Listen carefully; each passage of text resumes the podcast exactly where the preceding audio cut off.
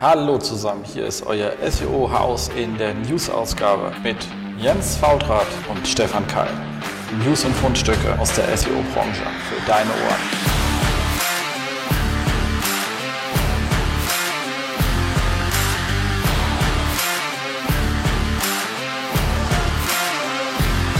SEO-Haus, stay tuned. Hallo zusammen, hier ist wieder euer SEO-Haus und hier im wunderschönen Berlin mit schöner Sonne sitzt wie immer Jens Fautrat und im wunderschönen Darmstadt, auch mit ganz, ganz viel Sonne heute, der Stefan. Genau, und ich habe schon gesagt, ich habe schon Lust, irgendwie meinen Heizlüfter anzumachen. Klingt jetzt ein bisschen absurd, aber wir haben ja hier diese 4,80 Meter Deckenhöhe äh, im Erdgeschoss. Und da, also im Büro, und da ja alle Kollegen noch äh, zu Hause sind, bin ich ja alleine hier ins Büro gegangen, nicht, dass Liz reinkommt und uns noch andere Dinge erzählt. Wäre zwar auch schön, aber nicht so SEO-lastig. Dementsprechend sind hier alle Rollos runter, nur mein Büro, der ist auf und die geht nach Norden und hier ist halt schweine kalt drin. Hab schon extra, bin noch ein Longsleeve übergezogen und äh, Kapuze aufgesetzt, weil ich echt so ein bisschen am Bibbern bin, mitten im Sommer, ganz ohne Klimaanlage. Das sollte man früher noch gebaut. Genau, so sieht's aus. Aber es ist ja viel passiert. Also Mai war ja doch ähm, eine Menge los, was äh, Google so rausgehauen hat. Und äh, wie immer, ich mache mal kurz ein paar Sachen, eigene Sachen, die bei uns laufen. Dann hast du ein paar schöne Fundstücke, die wir kommentieren wollen. Dann habe ich ein paar Fundstücke und du hast uns noch Neues von den ganzen Google-Beobachtungen ihrer ganzen Dokumente, die wir da monitoren haben, mitgebracht. Und würde sagen, steigen wir direkt ein. Also was habt, was wir gerade bauen, ist eine spannende Sache. Wir sind gerade dabei, ähm, also unter anderem, uns ähm, ein bisschen mit der ähm, Google NLP API auseinanderzusetzen, um einfach Discover besser zu reporten zu können. Also Hintergrund ist natürlich hier der Weiß. Discover reportet ein bisschen ähm, dämlich weil ich habe halt URLs und dazu habe ich Leistungswerte, Klicks und Impressions CTR. Aber so eine URL ist ja nur ein paar wenige Tage in Discover drin. Und wenn man da so reinschaut, dann hat man halt einen Datensalat und weiß halt nicht, welche Themen ich eigentlich als äh, Publisher sozusagen besetze, dauerhaft besetze oder bei welchen Themen ich eigentlich im Schnitt, äh, wie viele Artikel ich zu welchen Themenbereichen ich habe und ob die über Zeit ähnlich gut performen oder auch nicht performen äh, ob meine CTRs bei den Themen halbwegs gleich ist oder ob es welche gibt, wo ich extrem gut geklickt werde und welche, wo ich nicht so gut geklickt werde. Das sind ja alles spannende Sachen, die ich halt auf einer URL-Ebene einfach ja, sehen kann, aber ich kriege halt keinen Vergleich und nichts hin. Ähm, und deswegen arbeiten wir damit ein bisschen und haben deswegen jetzt auch mal, gab es ja vor drei Monaten irgendwann äh, John auf Twitter geschrieben, so, er versteht gar nicht, warum Leute immer nach einer API für die GSC Discover Report fragen. Und da der Hinweis, wer jetzt noch nicht gemerkt hat, das Ding hat keine API, also ihr könnt die Dinge euch nur im Frontend anschauen. Deswegen habe ich immer so einen schönen Screenshot reingeschickt, wie sowas aussieht, wenn man es auf Entitäten reportet, sein Discover Traffic. Ähm, und dass man sowas natürlich nur machen kann, wenn man äh, entsprechend die Reports sich zieht. So, da muss man entweder sagen, entweder wir scrapen euch halt, das ist euer Server, ist mir auch Hupe, oder ihr gebt uns halt eine API, hättet ihr auch ein bisschen Last gespart. Er hat zumindest geliked an der Stelle, fand ich schon mal cool. Ähm, noch sind wir hier so im MVP-Stadium. Da sind wir erstmal zu Fuß gegangen, aber am nächsten werden wir uns damit auseinandersetzen, wie wir den Kram halt sauber zusammencrawlen können, so dass wir eine höhere Abtastfrequenz haben. Im Moment sind wir da auf Wochenbasis unterwegs, aber wir wollen ja irgendwann auf Tagesbasis runtergehen, aber dann mache ich das nicht mehr zu Fuß. Aber unserem Testdatensatz, wie gesagt, sehen die Reports schon spannend aus. Ich habe schon gleich ein paar Insights an manche Leute kommuniziert, weil man echt spannende Dinge dann sehen kann, die man sonst einfach nicht sehen kann. Und wir haben auch gelernt, dass diese ähm, NLP-API, die die Entitäten dann ausspucken möchte, auch lustige Entitäten ausspuckt.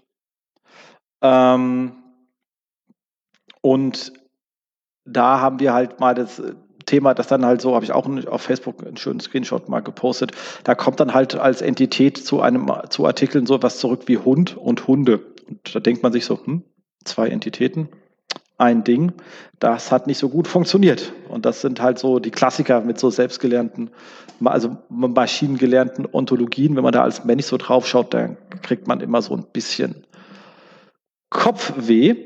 Aber man sieht auch die Google-Leute kochen da nur mit Wasser und alles, was da an Entitäten klingt immer so high sophisticated, aber bei ihnen kommt dann halt auch, ist auch nur irgendwie zusammengeschrubbelt, wie bei allen anderen da draußen auch. Das waren einfach so die zwei Erkenntnisse aus den bisschen mehr research-lastigen Sachen, die wir tun. Ähm, und damit kann ich dann direkt zu deinen Fundstücken übergeben. Wunderbar. Genau, Fundstücke. Da steigen wir, glaube ich, auch schon mit, mit dem größten Thema erstmal ein. Und zwar ähm, die Web Vitals. Die wurden jetzt ja von äh, Google und auch Chromium äh, ausgegeben. Und da geht es letztendlich einmal darum, dass ähm, das Thema äh, PageSpeed ja schon relativ lange bei ähm, den SEOs auf dem Tisch liegt, weil also ich empfinde es immer als etwas abgewälzt dafür, dass man äh, nicht zwingend nur sowas irgendwie solche technischen Themen als SEO auf dem Tisch hat. Ähm, jetzt ist es aber nun mal so und ähm, die ganzen experimentellen Reports, die es auch in der GSC gab, die sind im Laufe des Monats jetzt äh, abgelöst worden und wir haben neue, kann man sagen, Kernmetriken. Auf jeden Fall gibt es neue Faktoren äh, durch verschiedene Metriken ausgedrückt. Das eine ähm, ist, worauf sie sich jetzt sehr explizit versteifen, ähm, Loading Experience, Interactivity und Visual Stability. Das sind die drei Faktoren, die, wie ich auch finde, sehr viel Sinn ergeben. Und ähm, die dazugehörigen Metriken, jetzt einmal für die Loading Experience ist der Largest Contentful Paint. Ähm, da geht es darum, wie, ähm, wie lange dauert es denn, bis der größte sichtbare Bereich im ersten Viewport geladen ist. Egal was das ist, ob das jetzt ein Bild ist oder nur der Text ist, aber halt nun mal ähm, quasi der Hauptinhalt des ersten Viewports. Das soll das so ein bisschen äh, ausdrücken. Dann das Thema Interaktivität. Ähm, da geht es so ein bisschen um äh, First Input Delay, also wie lange dauert es, bis so eine Seite zu bestimmten Interaktionen erstmal also äh, antwortfähig ist. Ne? Das heißt also solche Sachen wie äh, Click-Tabs und auch irgendwelche Tasteneingaben, das kennt man jeder ja bestimmt, wenn es irgendwo dann so ein Suchfeld gibt, die Seite lädt nochmal wieder eingeben und es passiert nichts. Das ist ein bisschen frustrierend und nervt. Ähm, das wird mit der Metrik First Input Delay äh, gemessen und dann gibt es noch, und das ist eine sehr, sehr schöne Metrik, wie ich finde, der äh, kumulative oder Cumulative Layout Shift. Da geht es letztendlich um unerwartete äh, Verschiebungen im Page Layout und das ist wirklich immer so ein Pain, der auch gerne durch Werbung irgendwie sogar äh, äh, zustande kommt bei den ganzen Publishern. Man merkt, der Artikel ist geladen, drückt irgendwo hin und dann kommt gerade in diesem Moment irgendwie so ein Werbebanner rein, der halt vorher noch nicht da war und der verschiebt die ganze Seite einmal nach unten. Immer so ein bisschen anstrengende Themen, und ähm, das wären eben diese drei Metriken zu diesen drei Faktoren, die jetzt so ein bisschen in den Fokus geraten, was jetzt das Thema Page Speed angeht. Und wie gesagt, das findet ihr jetzt auch in der Search Console in dem neuen ähm, Report zur Seitengeschwindigkeit. Genau, wobei es natürlich mal ein spannendes Thema, also im Verlagsbereich, dann sind wir ja auch relativ gut aufgestellt, ist es natürlich ein Riesenproblem an der Stelle, weil die äh, Sachen werden natürlich weil ich meine, die Werbung ist halt nicht der Main-Content, deswegen wird die nach, war ja eine Riesendiskussion auch. Immer mit so mhm. den, deinen Vermarktungsleuten in, in so einem Verlag, die natürlich sagen, bitte zuerst die Werbung laden, damit die auf jeden Fall ausgeliefert ist und wir die Ad Impression zählen können. Und dann dort gesagt haben, mit der, wegen Datengeschwindigkeit, du lass uns die Sachen doch depriorisieren, nach hinten schieben. Aber du hast natürlich den Werbeplatz am Anfang des Contents oft. Also gerade Mobile hast du ja relativ kein Spiegel online oder sowas, dass dann immer oben noch so ein blöder Werbebanner drüber hängt. Und da wird es halt wirklich nachgeladen gelagert, äh, geladen und dann hast du wirklich das Thema, dass jedes Mal die Seite nach unten gedrückt wird. Also während du am Lesen bist, wird halt so dein dein, äh, dein Absatz, den du schon gelesen hast, äh, kommt dann dir wieder ins Sichtfeld. Du denkst ja so, hatte ich auch gerade erst, was soll denn das? Und äh, wie du das in den Griff bekommen kannst, wird ein spannendes Thema, weil ich glaube, das Langsamste, was du im Internet finden kannst, sind Ad-Server. Ich weiß hm. nichts, was noch langsamer sein kann als ein Ad-Server. Die Dinger sind im Pain in the ass und von Geschwindigkeit haben die ums Verrecken noch nichts gehört. Das finde ich mal so toll, weil diese ganze Ad Industrie, weißt du, mit ihren ganzen Ad-Technologies damals immer rumhängen und sich so für die coolsten Socken der Welt halten, aber irgendwie es nicht geschafft bekommen, irgendetwas in einer annehmbaren Geschwindigkeit, irgendein Werbemittel auszuliefern. Hm. Das ist schon ziemlich bananig, aber da haben wir wirklich wieder so einen Problemfall, wo du denkst, wie geht man denn jetzt, ähm, wie löst man das? Weil ohne, ohne Ads halt keine Finanzierung. Blöd. Also das ist ja, je nachdem, wie gut man sich auf eine Standardisierung einigen kann mit seinem Vermarkter, ist es insofern erstmal trivial, wenn man sagt, man äh, reserviert das Ganze halt via CSS. Ist halt blöd, wenn die Banner dann halt mal 90 hoch sind und beim nächsten Mal 110 oder sowas, dann verschiebt es wieder. Aber wenn man jetzt sagt, man hat ungefähr eine Standardgröße und die kann man ja mit CSS blocken, dann ist die zuerst leer und dann kommt die Werbung eingeflogen. Genau, du hast halt erstmal eine, halt, ja okay, aber der muss der Nutzer aber auch kommen, dass er eine leere Seite hat und schon mal scrollen kann, weil unten was steht. Weil wenn die so ja, leer ist, denkst du halt auch nicht übertreiben. ja, aber also ich meine, das geht schon. Es ist ja, glaube ich, auch eine ähnliche Logik, wie bei AMP da benutzt wird. Es ist halt blöd, wenn du dann halt wieder diese riesen, komplett seitenumrandeten Dinge hast und oben noch so ein Top-Banner, dann hat man natürlich das Problem, was du gerade gesagt hast. Also du hast zwar lauter reservierte Werbeblöcke, aber halt keinen Inhalt. Das ist natürlich sehr bananig. Absolut. Aber die haben ja auch gesagt, an der Stelle, das Ganze wird ja, soll ja ein, eigener quasi ähm, Ranking-Faktor, ich möchte mal Ranking-Faktor Gruppe nennen, das haben die irgendwie Search Signals for Page Experience genannt, wo mhm. ja diese drei reinfließen plus die vier, die es schon vorher gab. Also bin ich mobile friendly, äh, safe browsing, HTTPS und äh, keine nervenden Interstitials. Was ja, ganz ehrlich gesagt, so im Online-Verlagsbereich ich auch scheint das nicht nervige Interstitials sehr nett ausgelegt zu werden. Wenn ich mir da so anschaue, was man da alles so rübergeworfen kriegt als Werbung. Ähm, aber mittlerweile merkst du, also das gilt ja immer erst für den zweiten oder dritten Klick. Also das, ich weiß nicht, wie, wie es geht, aber ich bin viel auf äh, Zeit oder äh, Spiegel oder sowas unter, so unterwegs. Wenn du da mal mhm. kommst ja erstmal, wenn die Seite aufmachst, alles fein. Sobald du was äh, klickst, beim zweiten Klick kommt dann immer noch langsamer beim Lesen so ein blödes Interstitial, das treffe ich relativ häufig aus Versehen, weil das noch, weißt du, wenn ich schon nach unten wischen will, wird das Ding gerade hochgeladen und interpretiert es als Klick, weil es die ganze Zeit nicht da war, weil es auch so langsam ist. Ähm, ich bin schon manchmal am Vermuten, dass vielleicht sind die ja gar nicht so doof in dieser Ad-Industrie. Vielleicht machen die es mit Absicht so langsam, weißt du, um zu Klicks zu forcen. Ja. Könnte ja auch sein, man weiß es nicht so genau. Genau, aber das Ganze soll ja einen neuen Ranking-Faktor, aber der bitte ruhig erst irgendwie nächstes Jahr oder so ähm, angewandt werden soll.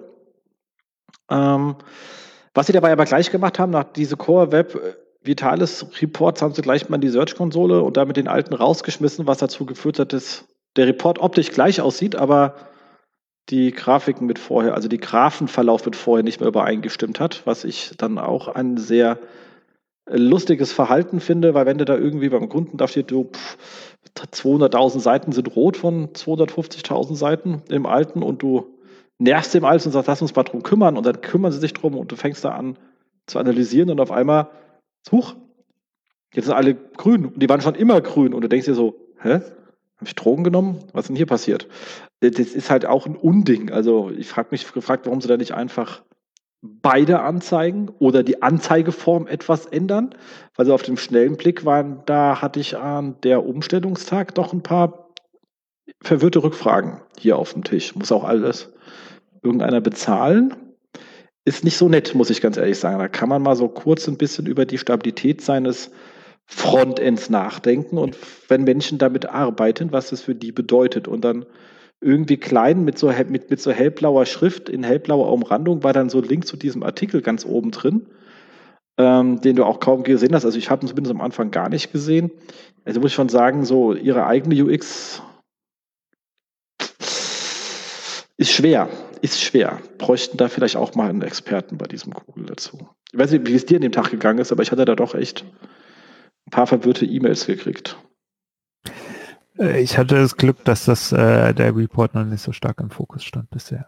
Hm. Da ist Ihnen ja auf der Grundlage, dass ähm, das, also dass es ja mitunter sehr lange dauern kann, bis Änderungen sichtbar werden, habe ich das so ein bisschen in der Kommunikation erstmal auch vernachlässigt, solange keiner danach gefragt hat. Und das war, glaube ich, an der Stelle jetzt erstmal nochmal ein Pluspunkt, ich könnte jetzt ja auch behaupten, ich habe gewartet, bis er aus der Beta-Phase raus ist, aber das äh, stimmt nicht ganz.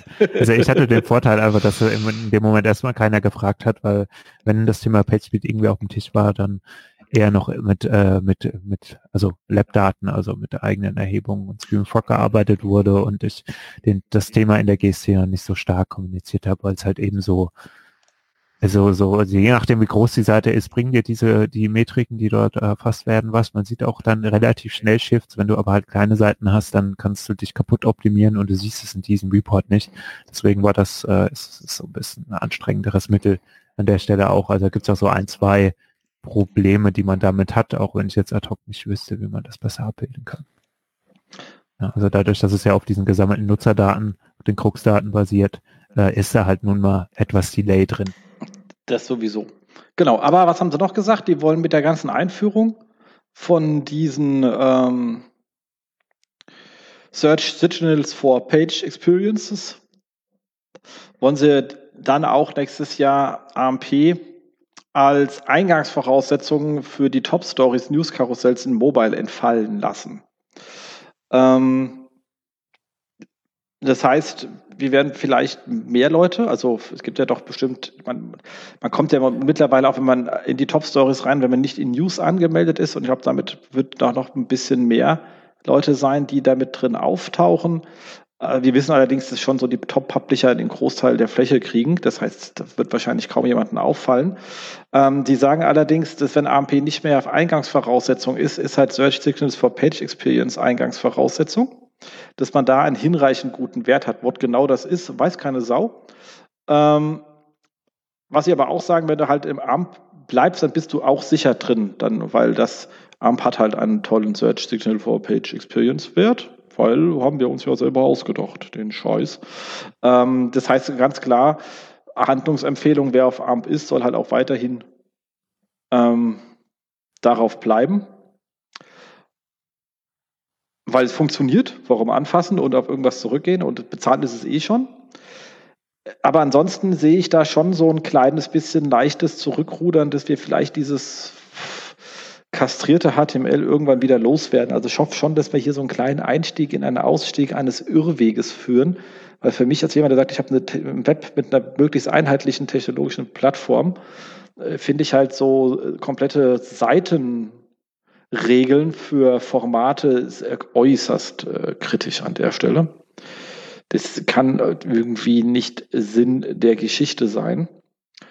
Und auch wenn man beim Arbeiten als SEO immer so sagt, okay, dann nehme ich halt das AMP, dann habe ich das ganze Problem mit den langsamen Ad-Servern und sonst was irgendwie alles halbwegs geklärt und im Griff. Und die Kollegen können, die aus anderen Bereichen irgendwelchen Schwachsinn anfordern ständig, der die Seite irgendwie komisch macht, äh, kriege ich ein AMP eh nicht rein. Also ist die Cleanup, das sind alles Argumente, die ich draußen gehört habe, die auch valide sind. Ich, wir, wir arbeiten ja auch mit Menschen zusammen, die ähm, komische Anforderungen an Webseiten haben aber eigentlich ist es halt ein, ein drumherum arbeiten und nicht ausdiskutieren, dass etwas, also ich, ich schiebe halt eine technische Unzulänglichkeit vor und baue eine Parallelwelt auf, weil man es nicht schafft, in seiner Organisation sich auf die Sachen zu fokussieren, nämlich eine gute Page Experience, die so die Basis ist für eine erfolgreiche Seite, also viel mehr als SEO, ähm, die einfach nicht machen zu müssen und nicht zum Ende zu diskutieren. Und das ist dann sozusagen eher ein, das macht dann AMP noch schlimmer. Es ist dann halt sozusagen äh, eine pseudotechnische Lösung für ein politisch-strategisches Problem, was man dann weiterhin vor sich her schiebt. Und nur für die SEO, Anführungszeichen, ich mache jetzt hier so Quotes, ähm, nur für die SEO Google-Welt quasi ähm, geklärt ist, weil woanders die, alle anderen Menschen, die auf die Seite kommen, landen ja immer noch auf den nicht sonderlich äh, guten Seiten und die Probleme hat man eben nicht angegangen. Deswegen bin ich, wäre ich froh, wenn wir den Kram los sind und wir die harten Kämpfe ausfechten müssen, uns nicht hier hinter dem Feigenblatt AMP verstecken müssen. Vielleicht war das ja auch die Strategie. Das heißt, man sagt, man er drückt jetzt erstmal das Format in den Markt und den Leuten, damit sie einfach mal verstehen, okay, es geht eigentlich. Man kann auch ein bisschen einfacher bauen und es könnte trotzdem nett aussehen. Und vor allem auch, man kriegt solche Sachen wie JSON LD, Implementierung von Schema Orkin, weil es war ja damit dann einfach ein Standard. Wer AMP wollte, brauchte auch diese JSON LD Auszeichnung. Und ich kann mich noch dran erinnern, dass wir ganz am Anfang noch so Diskussionen hatten mit den Entwicklern. Oh, das JSON, ja, sieht schon gut, aber ich kann nicht, weil ich weiß ja nicht, was die Seite darstellt, weil wenn sie auch nicht gerendert ist, kann ich das Ding nicht befüllen. Und man dann eh so ewiges Markup mit Microdata hatte, was ja irgendwie der Tod war mal so ein Publisher-Quellcode auseinandergenommen hat und dann gab es da irgendwo eine Diff-Änderung und dann war das ganze Schema-Org-Markup kaputt. Ähm, vielleicht war das einfach nur, vielleicht wollten sie darauf hinwirken. Who knows? Ich glaube es nicht, aber schön wäre es. Auf jeden Fall kann jetzt kein Entwickler mehr sagen, keine Ahnung, wie das mit diesem blöden JSON-LD funktioniert. Es war ja bisher auch kein Problem. Genau. 2013 sah das halt alles noch ein bisschen anders aus. Ja, das stimmt. Cool. Gehen wir weiter zum nächsten. Ich glaube, das haben wir jetzt vollumfänglich und uh, ohne Lücken zu lassen behandelt und wir können zum nächsten Thema. Definitiv. Genau. Ähm, äh, mal wieder ein Artikel von Moss und zwar vom äh, Dr. Peter Myers. Und zwar geht es darum, um Trafficverluste zu analysieren. Ähm, er hat es so an den Aufhänger gesetzt, also am Beispiel einer Krise, ne? also natürlich äh, die Corona-Geschichte.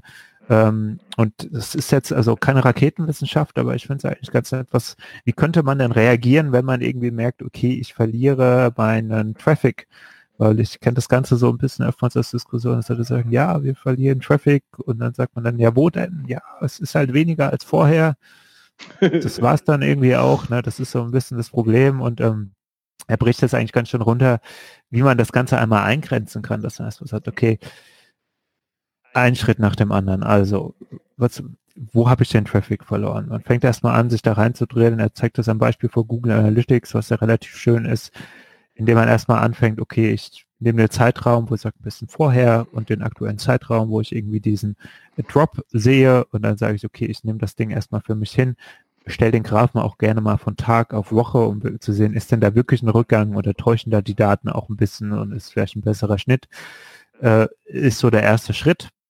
Was man mal ergänzen könnte, wäre vielleicht dann auch nochmal das Ganze nach ähm, verschiedenen Quellen, also SEO, SEA und äh, Social und solche Geschichten nochmal ähm, zu teilen. Auch das geht ja in Analytics, dass man weiß, okay, ist das überhaupt seitenweit oder betrifft es einen bestimmten Kanal. Und wenn man das gemacht hat, dann gibt es ja glücklicherweise ähm, auch, also auch in anderen Tools letztendlich die Möglichkeit zu sagen, man nimmt den betroffenen Zeitraum und macht mal so einen Ad-Hoc-Vergleich zum gleichen Zeitraum im Vorjahr.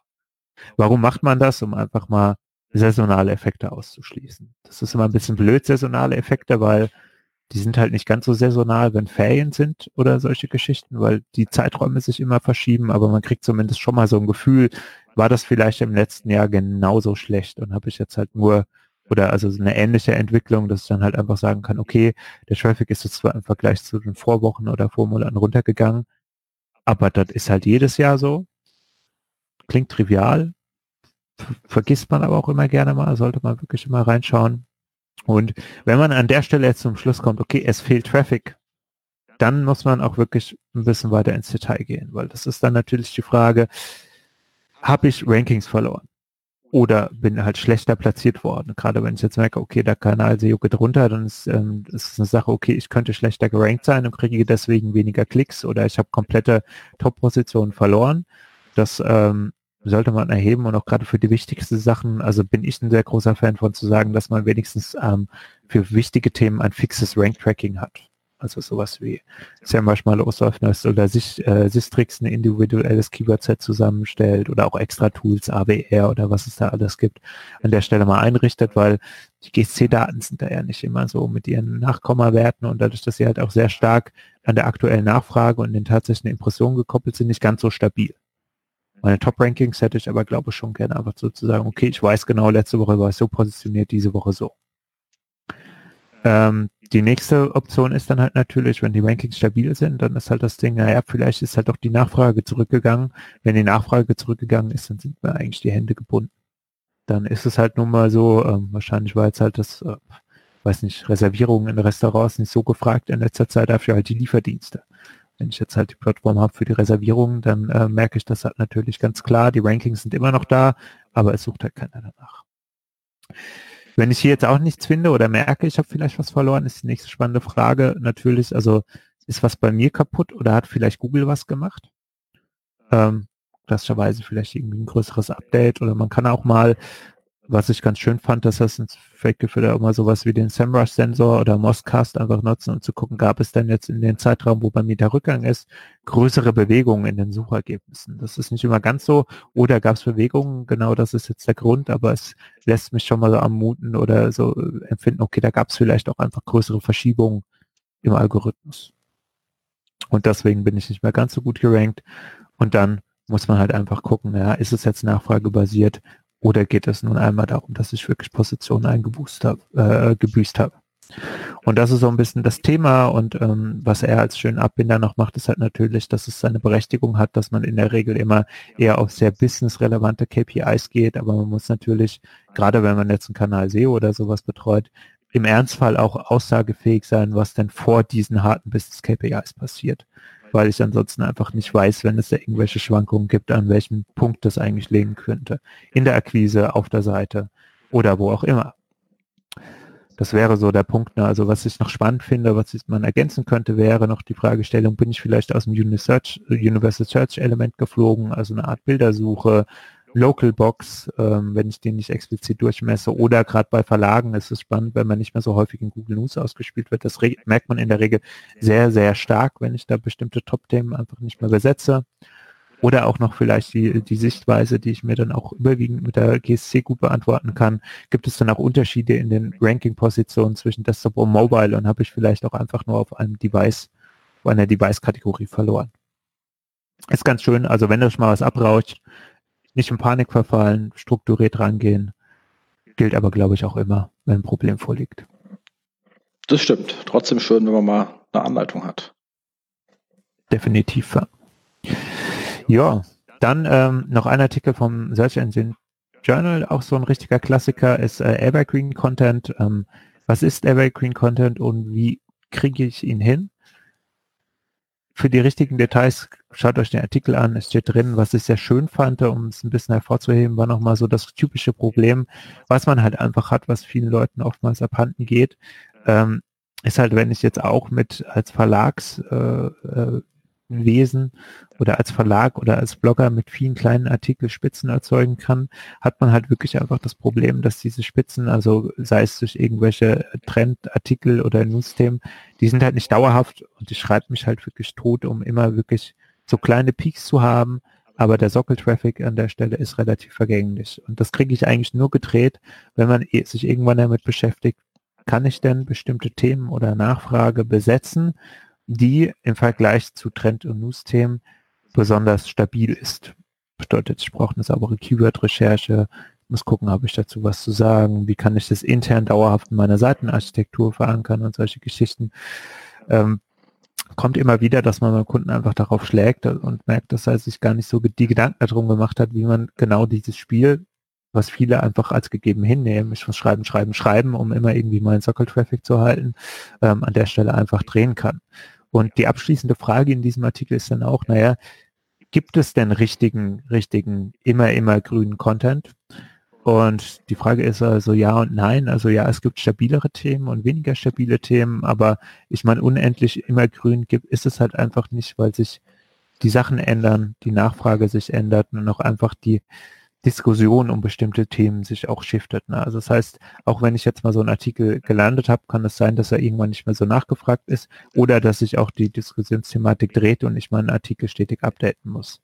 Und was kann man da machen, wenn sich solche Dinge nun mal einfach ändern?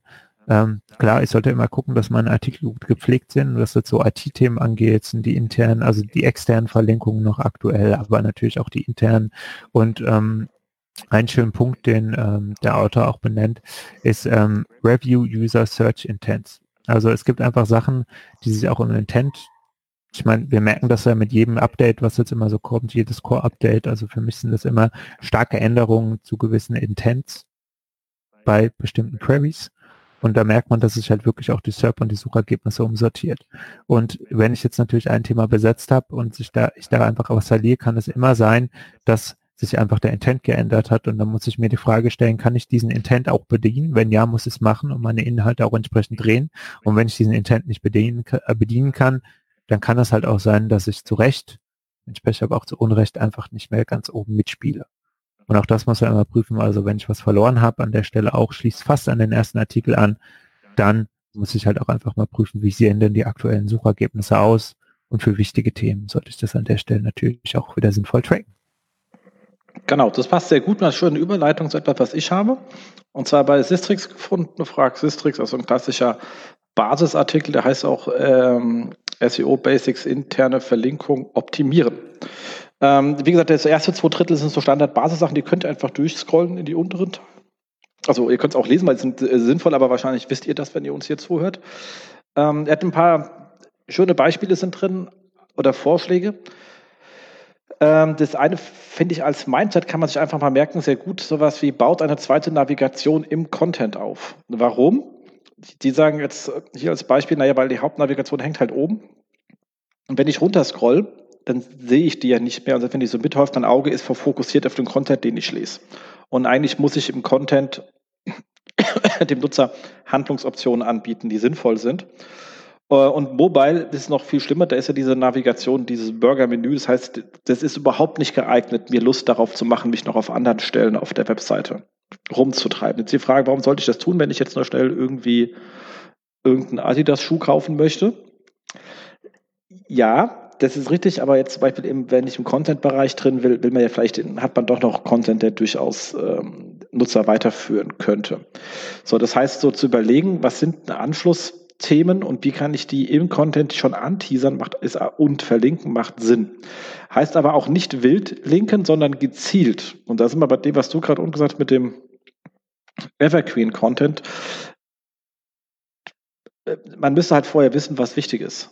Also ich muss vorher beim Schreiben meines Artikels nicht einfach sagen, du, äh, so Workaround ist ja, mach mal bitte zwei interne Links, mach mal eine Site-Search nach irgendeinem Thema, guck das, was bei uns dazu kommt und verlink's halt. Das ist so die eine Version. Besser als nichts, ganz ehrlich gesagt. Besser als nichts. Aber äh, man streut im Laufe der Zeit dann wild, weil man keine Cornerstones hat. Also, oder schlicht und ergreifend ähm, Rahmenartikel die man sagen kann, die möchte ich eigentlich dauerhaft auch irgendwo ähm, belegt haben, weil die wieder einen ganzen Content-Bereich öffnen und die möchte ich eigentlich auch ständig angelinkt haben. Wie du schreibst halt irgendwas über Weihnachtsmärkte, da macht halt Sinn, die Übersicht über deine Weihnachtsmärkte zu verlinken, aber vielleicht auch zu sagen, du hast andere Märkte beschrieben, whatever. Also man muss einfach dich vorher eine Struktur haben, wissen, wie die aussehen soll. Und das ist normalerweise nichts, was im Redaktionsprozess enthalten ist. Weil die geht davon aus, dass irgendwelche Leute für die Navigation zuständig sind, die bauen die Navigation und die Redaktion erstellt Inhalte.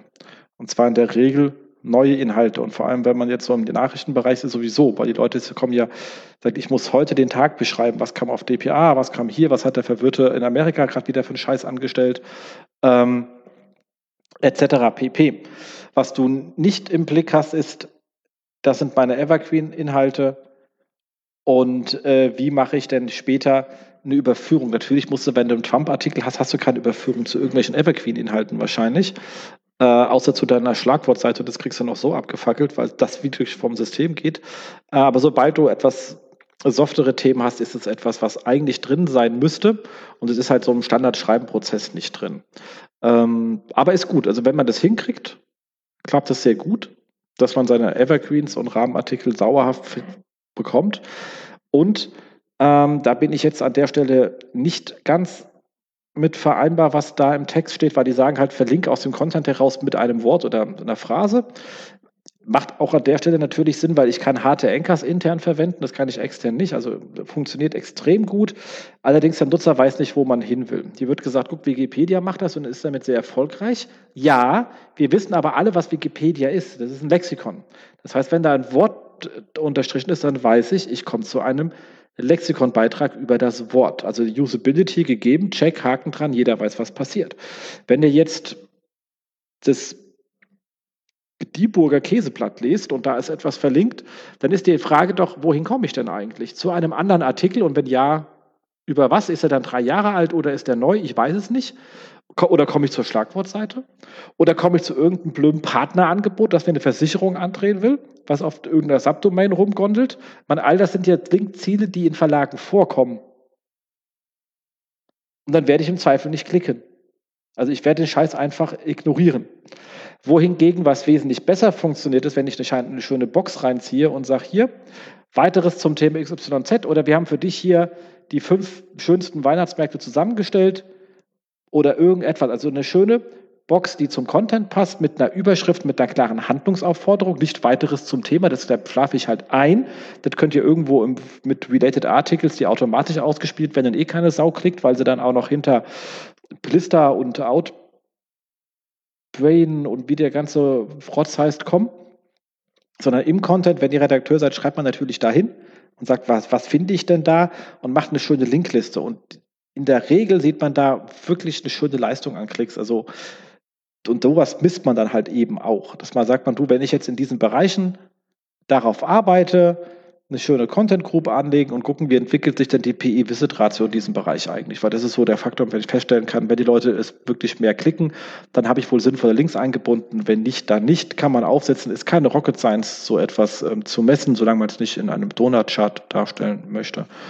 Ähm, und dann hat man da, und dann lernt man damit. Und wenn ich weiß, etwas funktioniert dann wirklich gut, wird vom Nutzer angenommen, dann versuche ich das halt eben auch sauber durchzuskalieren und notfalls ähm, mit anderen Menschen zu besetzen und zu sagen, hier, ihr seid dafür verantwortlich, du bist der Mensch, du kennst unsere Evergreen-Artikel, du kannst überall schreiben, mach bitte überall solche Boxen rein, gezielt rübergeschrieben, whatever. Also das muss man prozessual in den Griff bekommen, damit es funktioniert. Aber wenn, da wo das Leute machen, funktioniert es gut. Sowohl im SEO, weil die Rankings besser werden, als auch in der PI-Visit-Ratio spannend. Also deswegen, ich bin jetzt ein bisschen abgeschweift, das steht jetzt alles nicht mehr im Artikel, deswegen hört ihr uns hier zu.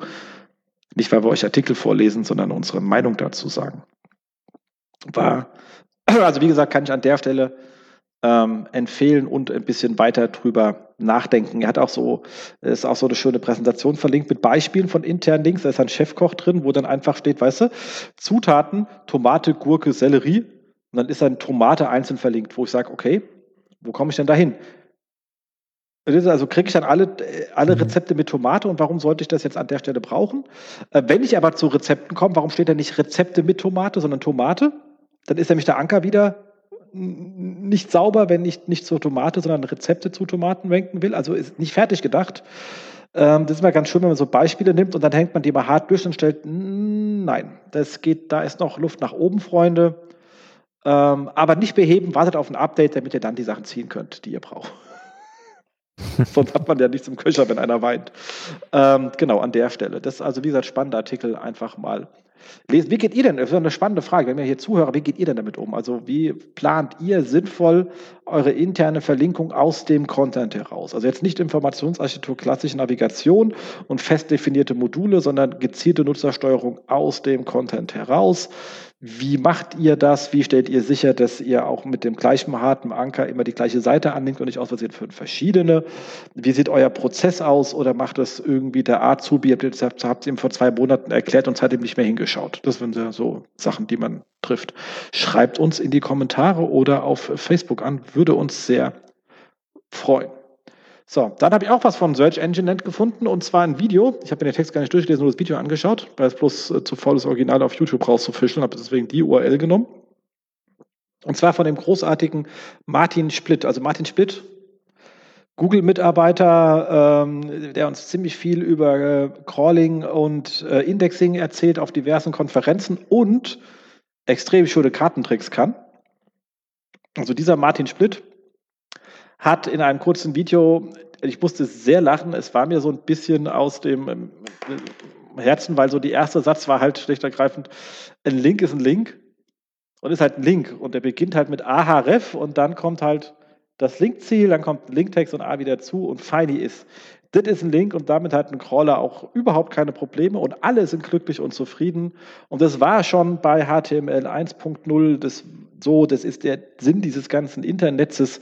Und er versteht einfach nicht, warum Leute ständig denken müssen, dass sie Links neu erfinden, indem die irgendwelche absurden Konstrukte bauen und sich dann weinen, dass Google das nicht versteht kann ich wirklich nur zu dagegen, also ich meine, du, du hast jetzt auch, Stefan, diverse Relaunch-Projekte und Neuorga-Dinger mitgemacht und auch, da kommen schon absurde Ideen raus und man denkt immer, wieso löst du ein Problem, indem du dreimal um den Block rennst und 15 Mal mit dem Kopf gegen die Tür, was schon seit 100 Jahren gelöst ist. Ich erfinde ja auch jetzt nicht das Rad neu, indem ich versuche, ein Quadrat so abzurollen zu lassen wie ein Kreis. Also das ist halt einfach bekloppt. Also, ja. Deswegen einfach euch reinhängen, das Video, das ist echt, also das ist drei Minuten lang, das über das Link ist genau nur die ersten 30 Sekunden und wenn ihr mal wieder komische Entwickler Amok laufen oder eure super geile, hoch innovative Brand Agency, die geilsten, neuesten Ideen hat, wie das alles super cool ist, was übrigens nie was mit User Experience zu tun hat, einfach das Video rüberschicken und fragen, ob sie noch alle Latten im Zaun haben. Ähm, das allein schon dafür lohnt sich's. Dann hat er noch zwei andere Pitfalls gehabt, die immer so relativ spannend sind. Hat gesagt, ähm, bitte nichts in der Robots-Text äh, blockieren, was man bitte zum Rendern braucht, weil sonst wird die Seite halt schlicht und ergreifend nicht äh, gerendert und damit halt auch nicht sauber indexiert. Und ähm, das wird auch gern genommen, dass Leute halt ihre JavaScript-Libraries da drin wegverstehen oder irgendwelche Notes, die dann halt, und dann kommt halt nur weiß zurück und dann hören die halt auf zu crawlen. Also der hat ja wirklich so gesagt, so Anfragen, die reinkommen sagen, ich werde nicht mehr gecrawlt. Ja, bist ein Robotext gesperrt? Nein, deine ist nicht gesperrt. Nein, aber deine JavaScript-Libraries sind alle gesperrt und du bist eine voll JavaScript-Framework-Seite, die ist dann leer, mein Freund. Da ist nichts. Und ähm, das dritte, das ist so ein allgemeines Thema, macht äh, Dinge einfach nicht komplizierter, als sie sein müssen. Spielt wieder oben auf die Links an, aber ganz allgemein. Ähm, wo er sagt, er kriegt halt oft einfach Fragen von Leuten, die gesagt haben, guck mal hier, und dann haben wir das und das und das gemacht und jenes gemacht und selbst gemacht und er dann so, ja warum? Ja, weil das und das ist halt ein Problem und deswegen wollten wir das für euch und haben dann hier irgendwie Bot-Surfing, dieses und jenes und selbst was gebaut und er so, ja, wieso habt ihr das Ursprungsproblem eigentlich nicht behoben? Weil was ihr jetzt gebaut habt, ist ja eine massive Komplexität in euer System. Ja, das wollte aber Abteilung äh, VW Y bla nicht. Da sagt er, ja, jetzt habt ihr halt einen ziemlichen Müll auf der Seite. Ähm, ich persönlich bin überhaupt kein Gegner von Workarounds, wenn jedem klar ist, dass die eine Lösung auf Zeit sind, die wieder zurückgebaut wird, weil man das eigentliche Problem durchaus ein bisschen länger braucht zum Lösen. Das haben auch schon mit dem Tag Manager Titles mal umgeschrieben, bis man irgendwann. Aber jeder wusste, das ist eine vorübergehende Sache und es gibt ein Commitment, dass der andere Kram irgendwie geklärt wird. Ansonsten, wenn man das nicht macht, fängt man sich halt einen Rattenschwanz an Workarounds an, über die man später gar keinen Überblick mehr hat und man ertrinkt irgendwie in seinen Workarounds, die halt eine Hölle an Komplexität fahren und man hat dann so eine Legacy Hölle, die man einfach nicht haben will. Und auch da, ich meine, wir hatten ja letztens wieder so ein einen langen Workshop mit dem Kunden gehabt, wo wir immer wieder darauf incentiert haben, zu sagen, reduziere Komplexität.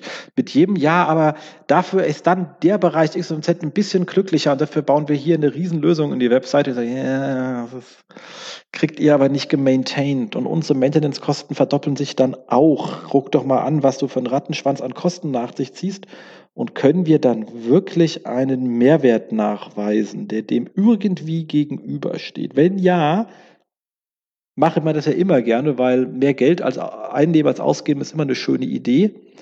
Aber meistens gibt es dazu keine Zahlen, sondern es ist Geschmäckle. Oder? Das fängt bei der CMS-Auswahl schon an. ja. Kann man auch mal festhalten. Ja, ja. Wir hatten ja äh, Freitag im SEO-Stammtisch einen lustigen Call, also man diskutiert, was so unsere äh, so CMS Systeme sind, die man so gar nicht mag. Das war wirklich äh, sehr lustig. Ich will jetzt aber hier niemand so nahe treten, deswegen macht man das nicht öffentlich. Ähm, ja. ja. aber das ist äh, schon spannend. Dann auf ähm, LinkedIn, in einem LinkedIn-Artikel hat sich äh, Pip Klöckner etwas mit dem ähm, Core-Update auseinandergesetzt. Und es klang so ein bisschen aus und die, und die Zukunft vom SEO hat so ein bisschen was von SEO, ist wieder mal tot, steht allerdings nicht drin. Klar, ähm, geht auch eher so um Oldschool-Dinge. Ich sage gleich, was er damit meint. Aber ist ein bisschen was zum Nachdenken. Ist jetzt nicht technisch keine Lösung, kein irgendwas, sondern einfach so ein paar Thesen in den Raum geschmissen. Was Pip ja immer gerne macht und damit kann man sich mal auseinandersetzen. Ähm, und er sagt zum einen, ähm, der Meinung ist, Google kann halt besser Zufriedenheit und Präferenzen ermitteln im Al Algo und, und, im Algo abbilden. Da sage ich halt immer, okay, ähm, im, beim Crawling jetzt erstmal nicht, da sehen die auch nur das, was wir sehen. Ich gehe aber fest davon aus, dass sie natürlich mit Machine Learning auf Basis von Spekulation X, Y, Z, whatever, was ich weiß, kommt sie wieder rangehen, Klicks, whatever ihr nehmen wollt, versuchen, die Seiten durchzuklassifizieren und danach wiederum über Machine Learning zu sagen, von den Sachen, die ich aus dem Crawling bekommen kann, welche passen zu den Sachen, die ich aus anderen Quellen sehen kann, um danach wieder irgendwas zu bauen, was auf den Sachen sieht, die man aus dem Crawling rauskriegt. Also da gehe ich mit einher, aber da sind wir in einer wilden Spekulation, weil ich, ich weder ich habe einen Beweis dafür, noch sonst irgendjemand. Ähm, es ist nur so ein Thema, so könnte man sich das vorstellen. Also man ist da im wilden Spekulieren, äh, wenn nicht im Verschwörungstheoretisieren, weil man einfach nirgendwo einen Beweis antreten kann. Ähm, er sagt ganz klar, SEO-Taktiken sind weniger wirksam. Das sehe ich auch so.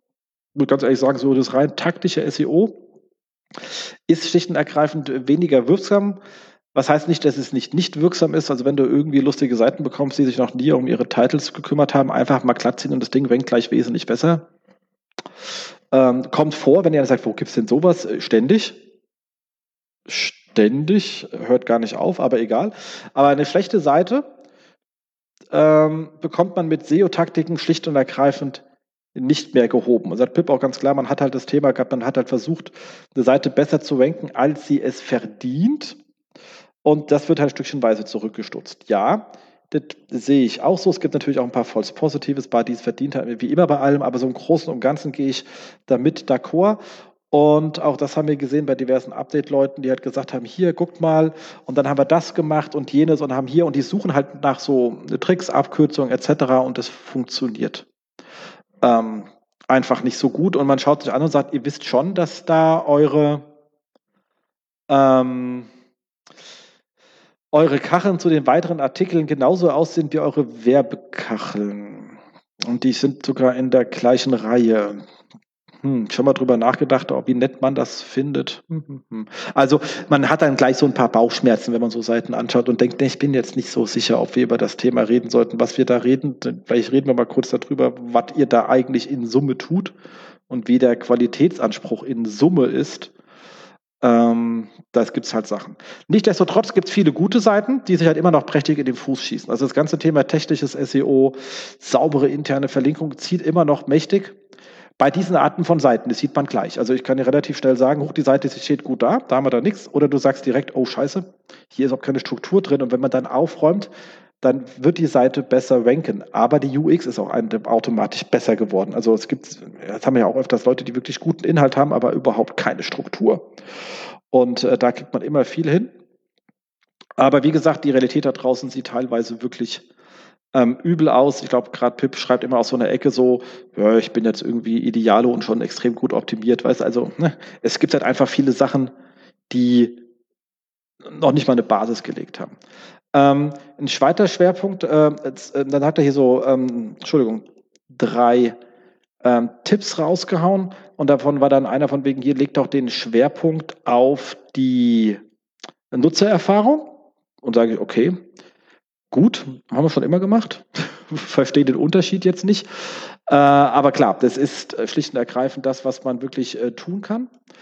Ähm, weil ich möchte ja schlicht und ergreifend Suchmaschinennutzer zum Kunden machen. Also ich muss den Nutzer in den Vordergrund stellen und das ist wirklich wichtiger als irgendein SEO-Trick. Äh, aber sicher ist auch, dass der Kunde, also jetzt der Kunde von uns oder euer interner Kunde, ähm, versteht, was er online anbietet. Also wir hatten auch schon Kunden, mehr Traffic und dann waren die ganz sauer und geknickt, weil sie viel mehr Leads bekommen haben zu den Sachen, die sie erwartet, also, ne, aber die alle nicht konnten die dann nicht sauber durchkonvertieren, weil dann ihr, was sie im Kopf hatten, was sie gerne als Zielgruppe erreichen wollten, so ungefähr zweimal in Deutschland nur vorkommt. Ähm, das heißt, immer auch vorher mal klären, kannst du auch mit dem Traffic was anfangen, hilft an der Stelle, weil es erstmal noch vor SEO erstmal zu klären, was passiert da. Ähm, dann sagt er natürlich wie immer, werde eine Marke. Er meint hierzu allerdings Folgendes, aber das ist auch so ein Spruch, den ich nicht mehr hören kann. Was heißt das eigentlich? Aber er hat es dann nochmal ausdifferenziert. Danke an der Stelle. Also Nutzer wollen Seiten äh, zu einer Suche sehen, die sie irgendwie mit in ihrem Relevanzset haben. Sie wissen also, wenn ich zu dem Thema was suche, erwarte ich eigentlich XYZ als Quelle mitzufinden. Wenn Sie die sehen, dann klicken Sie diese gleich. Auch das ist nichts Neues. Da habe ich schon 2010 auf der SMX schöne Daten mitgebracht aus der T-Online-Suche, wo wir ja wirklich jede Position, die geklickt worden ist, durchmessen konnten. Und da hat man relativ deutlich gesehen, dass bei sowas Gebrauch, also Auto, Auto, Gebrauchtwagen etc. pp gingen halt 40 Prozent der Klicks auf Scout und auf äh, anderen 40 auf mobile.de und der Rest war weg. Und zwar egal, auf welchen Positionen die waren. Selbst wenn die auf Position 4 waren, haben die mehr Klicks bekommen als die drei oder zwei davor. Also die haben 80 Prozent der Klicks auf sich kumuliert und der Rest lief auf den Rest. Und das war schon immer so. So, deswegen hat Google an der Stelle nachgezogen und gesagt, wenn Leute die eh erwarten, bringen, also ihr seht, die SERP ist Google wichtig, machen sie halt. Bedeutet für mich allerdings, wenn ich nicht im Relevanzset bin, bin ich auf Positionen schlechter geklickt und sammle damit jetzt, als ich eigentlich verdienen würde, wenn die Nutzer in, in ihrem Kopf keine Historie der Welt haben oder keine Erwartungshaltung hätten. Wenn ich dann bei Updates aus solchen Ecken rausfliege, ist das so. Da komme ich auch schwerlich wieder rein. Ich habe jetzt hier aber auch kein großes SEO-Issue, was ich tun kann. Ich kann es allerdings messen. Also uns, man kann so Sachen erklären im Nachfeld, im Nachgang. Ähm, aber du hast dann nur die, eine Erkenntnis gewonnen, ohne eine Handlung daraus folgen zu lassen. Das ist ein bisschen blöd, weil hier ist wieder die Gesamterfahrung. Also macht mit den Nutzer, habt einen guten, also was halt eben, das ist immer wieder, wieder bei den blöden Werte. Eine Marke heißt einfach, behandle mit deinen Kunden ordentlich, gutes Retourenmanagement, schnelle Lieferungen, bleib mit ihnen in Kontakt, damit die einfach, wenn sie deine Domain sehen, sagen, ah, guck mal, da habe ich letztes Mal schon gute Erfahrungen gehabt, da klicke ich gerne wieder hin. Das meint an der Stelle Marke, ihr müsst jetzt kein Werbebudget wie Mobile oder Autoscout raushauen, aber in eurer Nische müsst ihr einfach eine gute Experience bieten, die einfach dazu führt, dass ihr als Domain lieber geklickt werdet, auch wenn ihr ein, zwei Positionen tiefer steht. Und das ist ein Long Run, das ist jetzt kein SEO-Hint, sondern das ist Long Run gutes Geschäft, nachhaltiges Geschäft aufbauen. Ist aber halt so. Ähm, dann hat er noch ganz gesagt, hier, äh, er hat es anders geschrieben, aber ich, ich sage immer hier, komm, komm nicht mit, einer Mess, mit einem Messer zu einer Schießerei. Also Google meint da schlicht und ergreifend, ist halt Machine Learning und da kann man jetzt nicht mit so monokausalen Analysen wie früher sagen, ich schaue mir mal die Backlinks an, äh, ich schaue mir mal die Wortanzahl an, ich gucke mal, wie viel, wie viel Listenelemente so ein Text hat. Das bringt einen nicht weiter, weil Google halt große Datensätze bearbeitet. Und meine eigenen sind immer zu klein. Also meine sind zu klein, Stefan, deine sind zu klein. Von jedem, der hier zuhört, weil es nicht Google seid. Ihr seid immer zu klein. Ähm, und rein technisch muss man auch sagen, selbst wenn ich die hätte und wüsste, also äh, dann ist also, beziehungsweise, selbst wenn ich wüsste, mit welchem Machine Learning Google da hinschießt, solange ich nicht das gleiche Datenset reinschmeiße, kommt ein anderes Ergebnis raus. Punkt. Das heißt, es gibt jetzt einen pragmatischen Umgang damit, dass man sagt, okay, ich bilde Hypothesen aus Grund von äh, meinem Bauchwissen, meinem Erfahrungswissen und ein bisschen, weil ich sage wirklich Bauchwissen, weil wir reden hier wirklich von, ich, ich kann es nicht verifizieren oder falsifizieren. Ähm, aber ich binde Hypothesen und mache Trial and Error. Das heißt, ich baue irgendetwas und messe relativ schnell durch, funktioniert das besser oder schlechter. Da muss ich aber sauber messen können, auch diesen Testcase sauber rausmessen können. Da gibt es schöne Lösungen da draußen, wie dieses ähm, von Distill, dieses ODN, mit dem man Sachen sauber segmentieren kann. Äh, wir haben deswegen viel Geld investiert, um die kompletten Daten, die wir brauchen, im BigQuery abzubilden und sehr schnell und sehr klar, klare Segmentierung vornehmen zu können. Ähm, sonst kriegt man das nicht hin. Wenn ich nicht sagen kann, machen, messen, anpassen, wenn ich diesen Zyklus nicht hinbekomme, kann ich nicht lernen. Ähm, er sagt dazu auch, SEO-Analysen sind grundlegende Mustererkennungsarbeiten und die gehen halt eben nicht zu Fuß, weil dafür ist jeder Rechner schneller. Und man sollte sich damit beschäftigen. Ganz klares klar, machen wir hier auch, wie gerade erzählt, da fließt viel unserer non-billable Zeit rein, ähm, weil wir da auch vieles probieren, was gehen könnte oder nicht gehen könnte, oder dass wir einen harten Use Case haben. Das kann, kann sonst auch keiner bezahlen. Deswegen sind die so doof und zahlen es halt, ist egal, anderes Thema. Ähm, aber das Problem ist ja, wer hat die Daten? Wo, die Daten stehen ja nicht zur Verfügung. Wenn ihr jetzt da draußen hier zuhört und sagt, Jens, ist ja super, was du da sagst, was soll ich denn jetzt tun? Kann ich sagen, ja, du hast recht, der Penner Jens hat dir keine sinnvolle Antwort gegeben und Pip auch nicht. Weil die Daten sind im großen Maße nicht vorhanden. Ich habe ja nur meine Domain und das ist oft zum Auswerten zu wenig, weil Umkehrschluss von vorhin, Google interessiert sich nicht über eine Domain. Google kennt mich nicht. Sie kennt dich, Stefan, nicht. Sie kennt dich, Zuhörer nicht. Das ist denen auch egal, wer du bist. Die wollen eine gute Suchergebnisseite ausliefern. Und denen ist ja ganz egal, ob da Otto, Amazon ähm, oder Ladezeile oder mein lustiger Shop.de.vu rauskommt. Wenn die Nutzer zufrieden sind, dann sind sie auch zufrieden. Deswegen machen die wahnsinnig viel an diesem Search Intents rum. Und das kann ich eigentlich nur rausbekommen, wenn ich mir sehr viele Daten sehe. Also wie haben sich denn alle meine Marktbegleiter, und zwar nicht in Sichtbarkeitsindex, sondern in Summe verhalten. Wenn sie gewonnen haben, in welchen Seitentypen, in welchen Seitenbereichen haben die gewonnen? Und jetzt seht ihr schon, ja, die Daten kann ich bekommen da draußen. Und zwar bei Anbietern wie Systrix, Searchmetrics, SEMrush, whatever. Problem, die API-Limits. Ich brauche hier viele Daten und ich komme nicht mit dem SI von Verzeichnis rum. Das sagt mir zu wenig. Ich brauche viele Daten. Ich brauche die von vorher, ich brauche die von nachher und ich muss die aufeinanderlegen und da knallt ihr jedes Mal gegen die API-Limits oder aber ihr werdet einfach arm. Und da ist so das Problem, was mir so ein bisschen ähm, fehlt bei diesen ganzen Tool-Anbietern, ist, dass sie auch mal die Perspektive wechseln und zum Update nicht mehr veröffentlichen, das sind die Top-Gewinner und die Top-Verlierer. Davon lerne ich nichts. Okay? Weil Google betrachtet nicht Domains, die betrachten Suchergebnisse zu so einer Suchanfrage. Google betrachtet nicht Domains. Sie wollen gute Suchergebnisse im Machine Learning haben.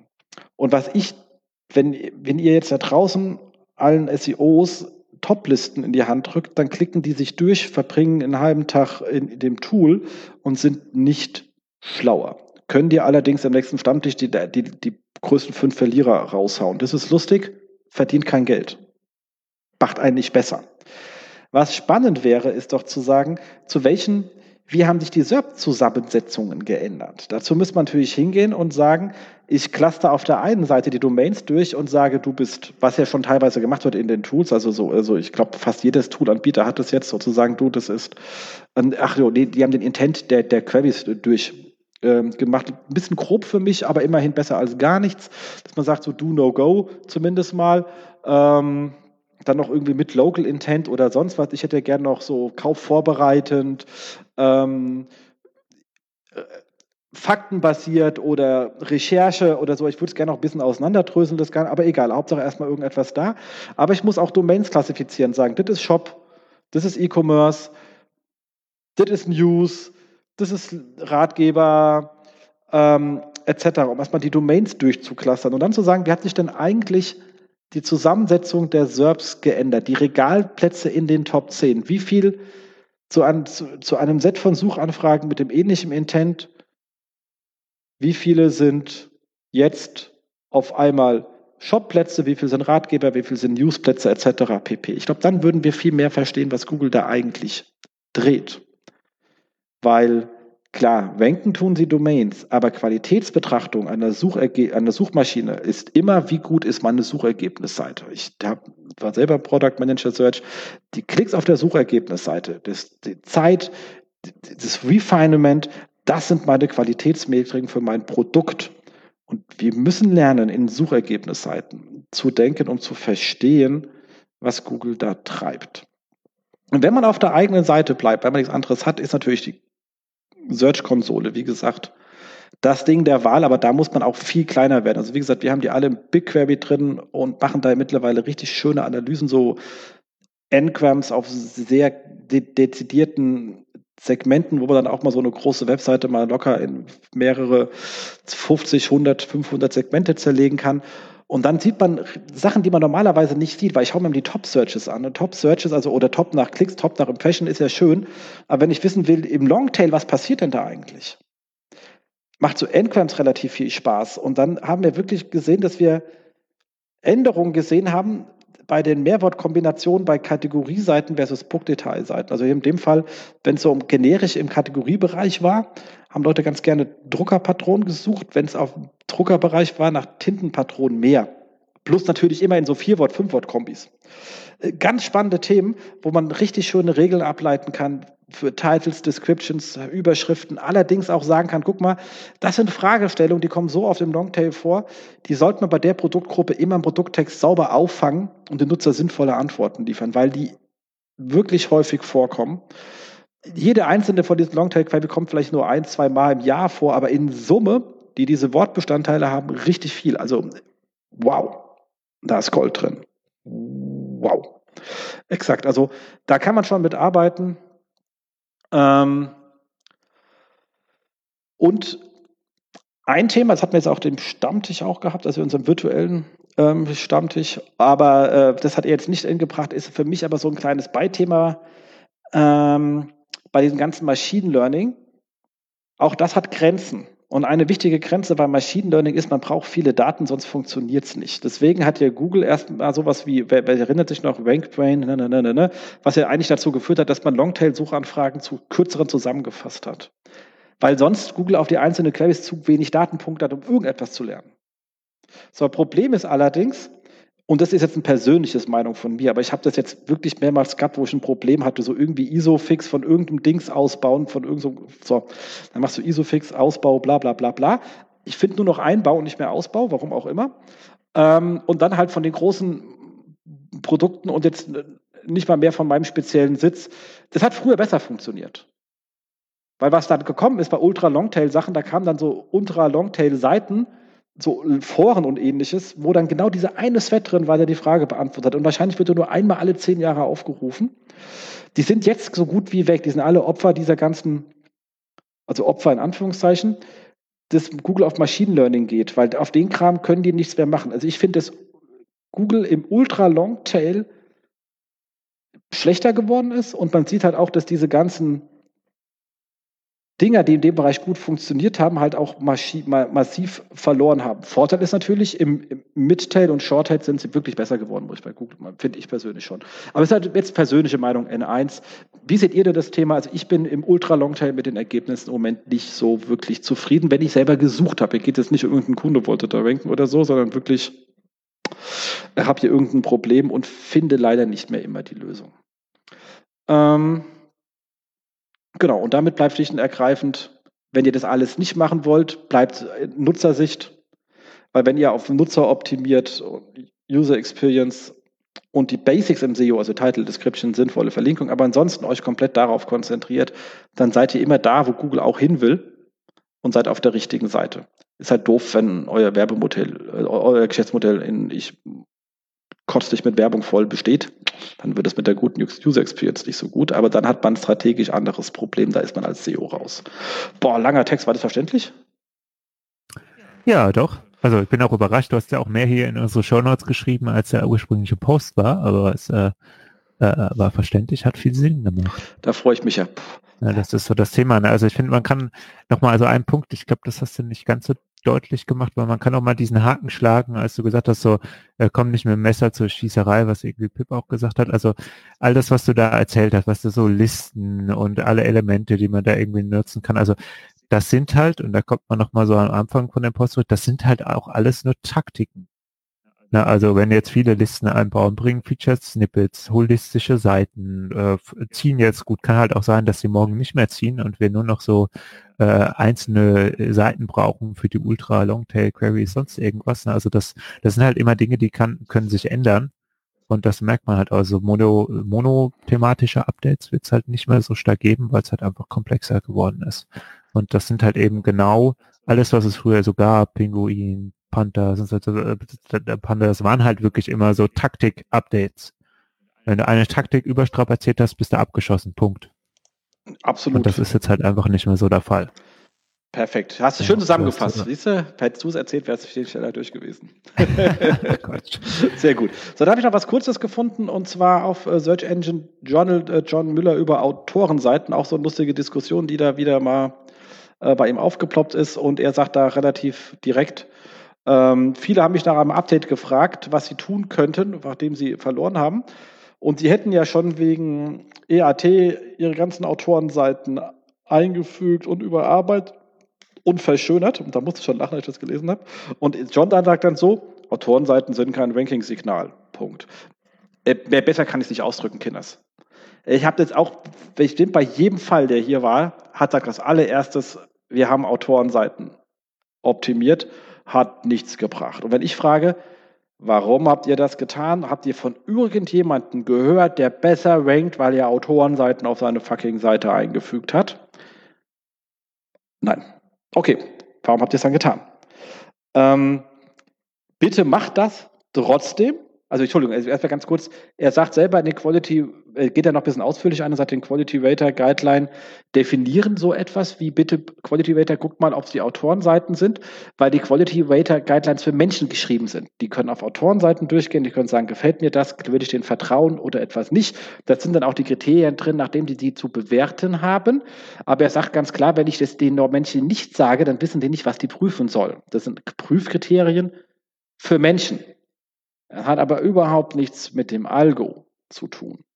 Aber selbst, und da ist er wieder, sagt, für, seinen, für Leser wird er immer empfehlen, Autorenseiten vorzuhalten, damit die wissen, über was sie schreiben. Deswegen empfehle ich das auch immer, aber es ist keine, also ich bin nicht gegen, nichts falsch gegen Autorenprofile, Autorenseiten und einer klaren Autorenbenennung. Aber das sind Grundbasics des Journalismus. Wer schreibt hier und warum eigentlich? Ganz ohne Mist, das sind so die Grundlagen der Transparenz. Das hat im SEO überhaupt nichts zu suchen. Und wenn ihr euch jetzt erst darüber Gedanken macht, dass ihr so Basics hinkriegt, habt ihr wahrscheinlich ein generelles Qualitätsproblem, was dazu geführt hat, dass ihr im Update wart. Ihr werdet das Thema nicht damit klären. Ihr macht es bitte trotzdem, weil eure Leser haben es verdient aber macht es nicht aus SEO. Oder als Konzernmensch würde ich sagen, nicht auf meine Kostenstelle. Genau. Das äh, an der Stelle. Aber trotzdem, ich musste lachen, weil es echt so der Klassiker ist. Ey, Jens, wir haben ein Update-Problem. Und wir haben auch schon Autorenseiten eingefügt. Ich kann es direkt äh, vorhersagen. Immer. Ähm, und dann, last but not least, was ganz kurz, ist eine schöne Grafik ähm, über das ganze Thema. Das ist eine dänische Seite, die heißt nämlich Online-Konsulenten. Was ein lustiges Wort, diese Dänen. Dänen lügen nicht. Ähm, Google, also was äh, passiert, wenn ähm, die Robots-Text äh, nicht erreichbar ist? Also eine schöne Übersicht, es gibt ja vier Fälle und äh, klar ist natürlich euch allen Google prüft bei jedem Aufruf nochmal, ob die Robots-Text überhaupt da ist und sagt halt, okay, was passiert beim Server-Error 500? Dann stoppt Google schlicht und ergreifend das Update, äh, das Scrolling und es gibt halt kein Update an neuen Content an Google, sondern der alte Bestand bleibt halt so im Index, äh, wie er ist. Wenn es, glaube ich, jetzt mal kurz passiert, aber kein Problem, aber gehen wir davon aus, es geht jetzt mal so eine Stunde, zwei Stunden oder einen Tag, dann ist Google da nicht assumed. Ähm, das Lustige ist, du kannst halt auch keine äh, Live-URL-Tests in der GSC machen, weil Google sieht halt die 500 in der, und hört auf.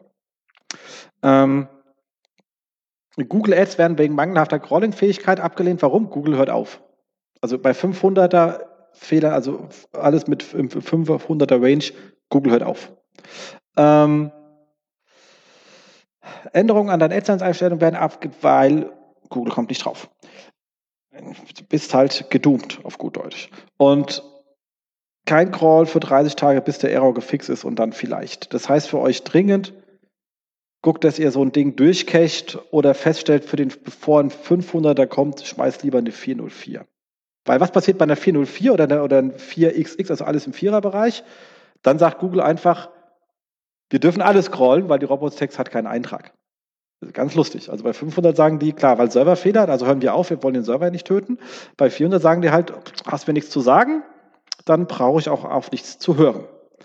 Äh, ist dann also alle Tore offen.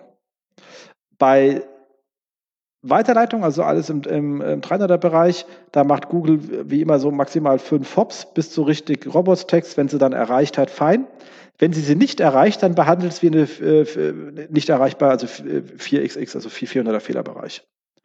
Was dann schlicht wieder heißt, alle Tore sind offen. Und last but not least natürlich bei einer 200, dann machen Sie das, was ihr ihnen gesagt habt. Das nochmal so ein Hinweis, also wirklich ganz wichtig, lasst diese 500er Fehler weg und stellt sicher, dass das nicht passieren kann, weil das ist doof. Stellt ihr an eurem Server ein für den Fall, dass da irgendwie 500er schmeißt lieber eine 404 oder whatever. Genau, das waren so die Sachen, die ich hatte. Tja, wunderbar. Ja. Dann haben wir noch die Sachen Neues bei Google. Yeah. Ne? Genau, was haben wir denn da Schönes gefunden? Ähm, tatsächlich in den Dokus hat sich nicht ganz so viel getan. Also was wir mal rausziehen können, wäre ähm, das letzte Thema in unseren Notes zuerst, wäre letztendlich äh, Guided Recipes, also angeleitete Rezepte. Da gibt es jetzt den Fehlerreport in der GSC. Keine riesige Neuerung. Es ist wie fast alle äh, für, für Google wichtigen Schema-Org-Auszeichnungen. Da gibt es halt einen eigenen Fehlerreport. Ihr könnt euch durchklicken ist halt ein Haufen Holz bei diesen äh, angeleiteten Rezepten, weil, naja, da, da kann man halt auch viel auszeichnen, aber wir hatten auch vor ein paar Sendungen mal darauf hingewiesen, dass man sich an so einem Rezept ja mittlerweile wirklich verkünsteln kann. Ähm, es da aber auch einen relativ hohen Standard gibt, wenn man halt auf so Voice Search und Display-Geräte, also so für so ein Google Smart Home, ähm, sich einfach qualifizieren will. Das wäre so ähm, das erste, was wir hatten. Dann ähm, noch einen kleinen Link zu einem Tweet, ähm, zu einer Ankündigung. Ich bin auch schon sehr gespannt. Einen neuen Podcast da draußen und zwar von den äh, von, von dem John Müller, ähm, den ähm, Kollegen Martin Switt und dem Gary Hills. Ähm, Search of the Record. Ich bin gespannt. Der Trailer hat sich schon mal ganz gut angehört. Es geht so ein bisschen äh, angehört. Es geht so darum, so ein paar Themen, die jetzt nicht unbedingt höchst offiziell in den Dokus und überall drin stehen, sondern dass man einfach mal so ein bisschen sie ein bisschen so aus dem Nähkästchen plaudern können. Ich bin gespannt. Ich glaube, das könnte ganz cool werden. Ähm, schauen wir mal, was uns da so erwartet.